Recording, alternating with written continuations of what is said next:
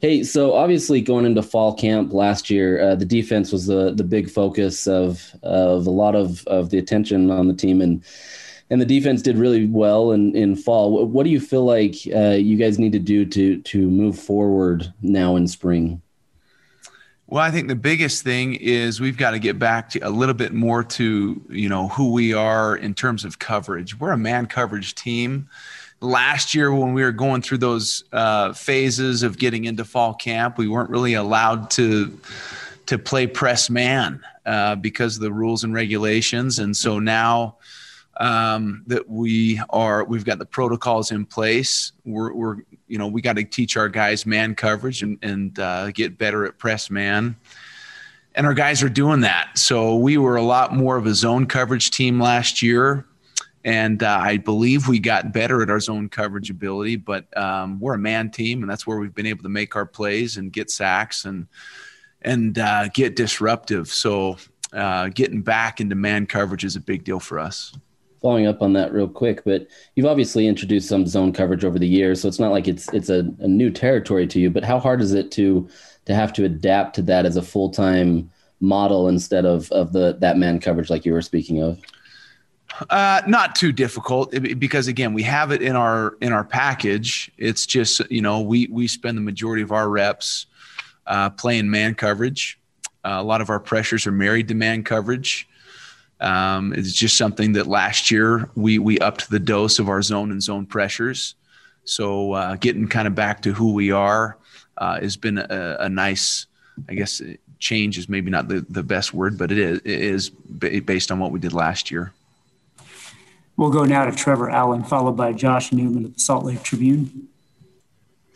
Hey Morgan, um, I just I was curious about the cornerbacks. Uh, you, you got you guys moved Kane Savage over to to wide receiver at least during spring, and you know, obvious, you know, how how how deep are you at corner um, for you to be able to make that move? Well, we were also able to move Zemaiah Vaughn, uh, who was a free safety for us last year, moved him to corner. So we have the bodies there. We have the guys that we feel have the the ability, uh, the speed, the the athleticism to play the corner position. And obviously, we're about uh, winning football, and that's team football. So whether that's an offensive player coming to defense or a defensive player going to offense, it's all about getting our best guys on the field.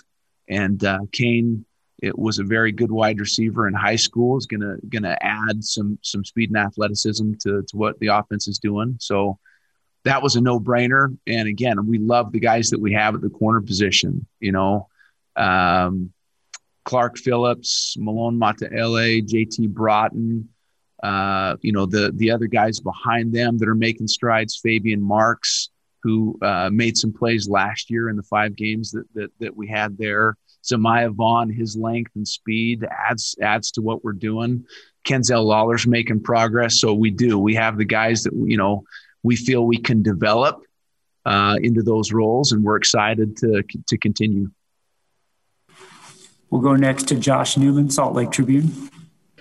Hey Morgan, um, when last season started, RJ Hubert, you know, was having, I guess, a bit of trouble trying to get all the way back from the injury. Um, you know, he played he played some last season, but as as you go into the spring now, can you kind of update us maybe on where he is and just how he's looking so far? You bet. Yeah, RJ was was very uh, unselfish in what he gave us last year. He was not hundred percent. He was not right with his knee. He was good enough to give us some some uh, valuable reps when needed. Uh, also played on some special teams, but just didn't feel right. Um, and so we rehabbed him all throughout the season last year. Uh, this time off has been huge for him, and to get that knee a little bit more stable and uh, get some more strength in those legs and uh, for, at least for the for the first couple days, he looks really good. So we're excited to have him back. That and just his leadership, this guy that's been on the team, been in the safety room, uh, is able to bring the younger guys along. So love him and what he brings to the table, and another example of of what you know selfless football can do for a team. And just to follow that up, obviously. You had a lot of young guys on that defense getting, you know, live game reps during the fall. In hindsight, how how critical was it to their maturation to you know not only be able to get those game reps but to do so without losing the year of eligibility oh invaluable, invaluable. We were probably one of the teams that benefited the most uh, from that. You know, in terms of just getting your younger guys reps, meaningful reps, getting them confidence. Uh, you know, the, the thing that those younger guys have not experienced yet is a crowd. Uh, what an opposing crowd can do to you, what a home crowd can do in terms of, of getting you excited, getting you pumped up. But uh, so we're excited, hopefully, that we're able to get uh, Rice Eccles Stadium going.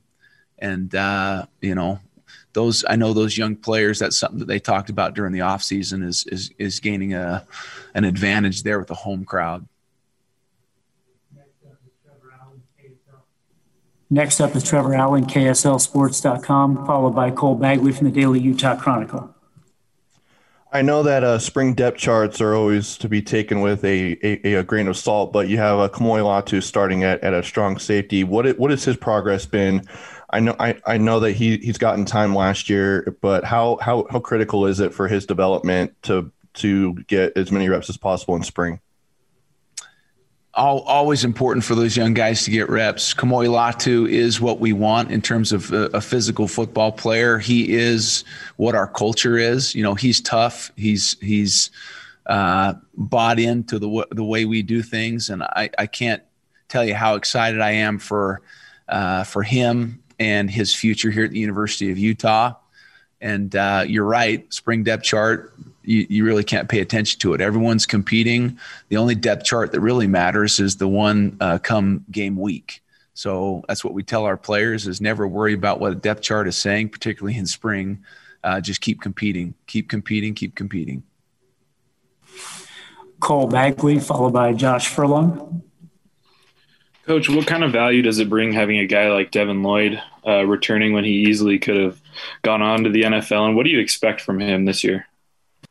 Well, you got Devin, you got Mika, you got Viana. There's a bunch of guys that, that had opportunities, and uh, to have them back again, particularly if they're leaders, if they do lead by example, if they are, you know, compelling and they bring others along with them, you, you always want to have those guys in the program. So that's that's been huge.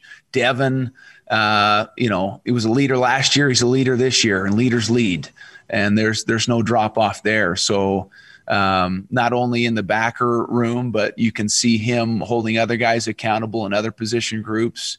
He's he's just a guy that gets it. Not just not calling guys out. It's also you know promoting our culture and when guys are doing things right give them a, give them a pat on the back so uh, love devin love meek those guys that that that are compelling and leading um, great to have those guys in the program josh furlong and Morgan, in the offseason, you guys were able to target a ton of, of linebackers and build that room. What what was kind of some of the conversations that went on this this in you know in the offseason that that allowed you guys to be able to pick up some of these guys and why has Utah become such a destination for that spot specifically? Well, um, you know, you recruit to your numbers. You know, the guys that you lose, uh, where you feel you you lack depth, and that was one of the positions we felt we needed to strengthen. So um, we did that in recruiting. Colton Swan did, a, did an awesome job of targeting the guys that he wanted that fit our culture, and we just recruited the the snot out of them. And we're we're fortunate to get a good group to come in. In terms of why it's such a valuable position, why why backers want to come to Utah, it's just look at the defensive front. Those guys that take up blocks, that d- demand double teams uh, and allow your backers to roam free and make plays. The reason our backers are the most productive football players on the team is because those D line do such a, a, great job of owning their role. And, uh, you know, trust me, the, uh, Devin Lloyd and Nephi Sewell, they're grateful, and they and they tell those guys, those defensive linemen, how grateful they are for them and what they do. It's a team sport, and uh, you know the backers in our defense are going to be productive based on how the D line does. Our final question will come from Trevor Allen. This is more of a uh, off-topic question, but uh, with Urban Meyer and Quinton Ganther going to the Jacksonville Jaguars, just what were your thoughts as someone that you played with and played for? Well, I you know I'm fired up for Urban the opportunity he has, um, and I'm excited to watch uh, the progress there in terms of Quinton Ganther. Um, I've loved that, loved that guy, you know, ever since I played with him. He is a player's coach. he's also very demanding, which his coaches were with him. And, uh, you know, I see those players at that level really buying into Quinton and, and his way of doing things. So uh, Jacksonville's lucky to have those two.